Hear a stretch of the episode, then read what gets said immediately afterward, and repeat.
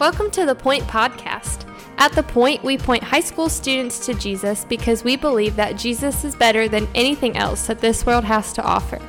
We hope that this podcast is an encouragement to you in your walk with Christ, but that it does not replace the time you're already spending with the Lord. Thanks so much for listening, and here's our awesome high school youth pastor, my husband, Justin Kinley.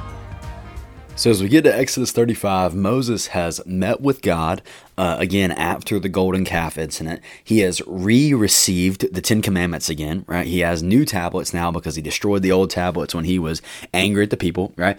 And, and now he begins to come down and, and tell the people what they are commanded to do. Because remember, think about this.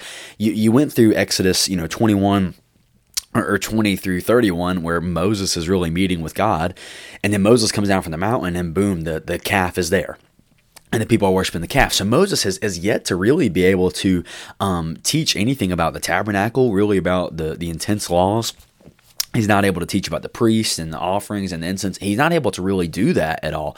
And so we're just now getting to the point where Moses is beginning to instruct the people on what they're actually called to do, right? And what God is commanding them to do.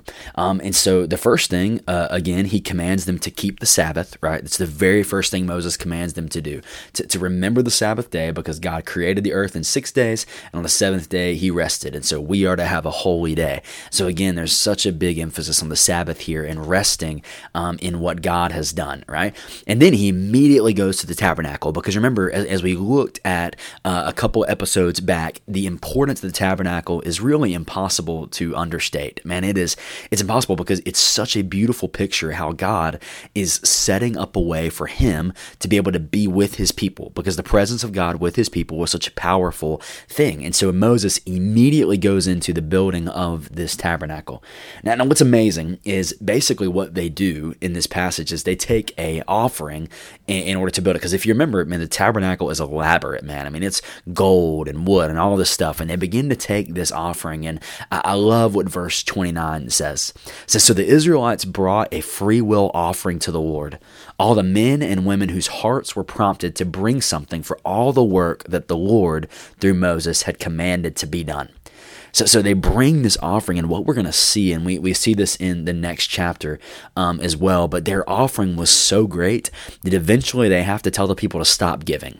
Like eventually the people are giving so much. They're like, hey, we don't need all of this right now.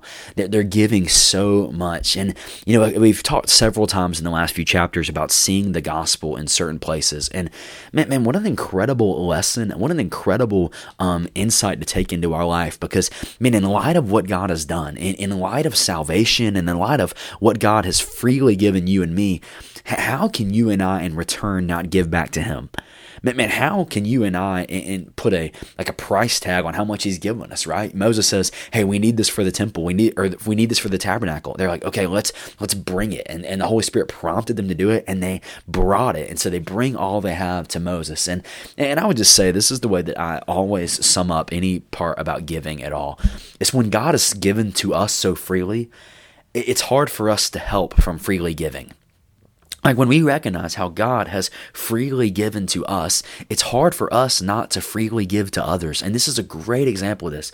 That they've seen the mercy and the grace of God because they're still here. God did not strike them down when they worshiped a calf. And they've seen the greatness and the mercy of God leaving Egypt. And here, the people can't help but give because they've been so greatly given to. And, uh, and so over the next few chapters, we're going to see as the tabernacle and as the attire for the priests and the vessels, all the stuff is being made. And so, uh, uh, we're going to look at that over the next few chapters as we're winding down towards the end of Exodus. But the thing to remember and the thing to think and dwell on is man, if you've been so freely given to, how can you not freely give away and give back to God?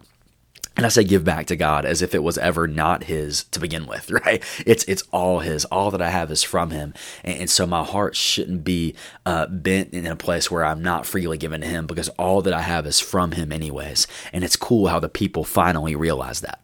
And so they're freely given. They're given this free will offering. The people have enough, and we're going to see what happens as they continue to build and really begin to build this tabernacle and all the things that God commanded them to do. Thanks so much for listening. The Point is a ministry of First Baptist Church Indian Trail for high school students. We offer life groups every Sunday morning at 8, 9:30, and 11 o'clock, and we meet on Wednesday nights at 6:15. For more information, you can go to our church's website at fbcit.org.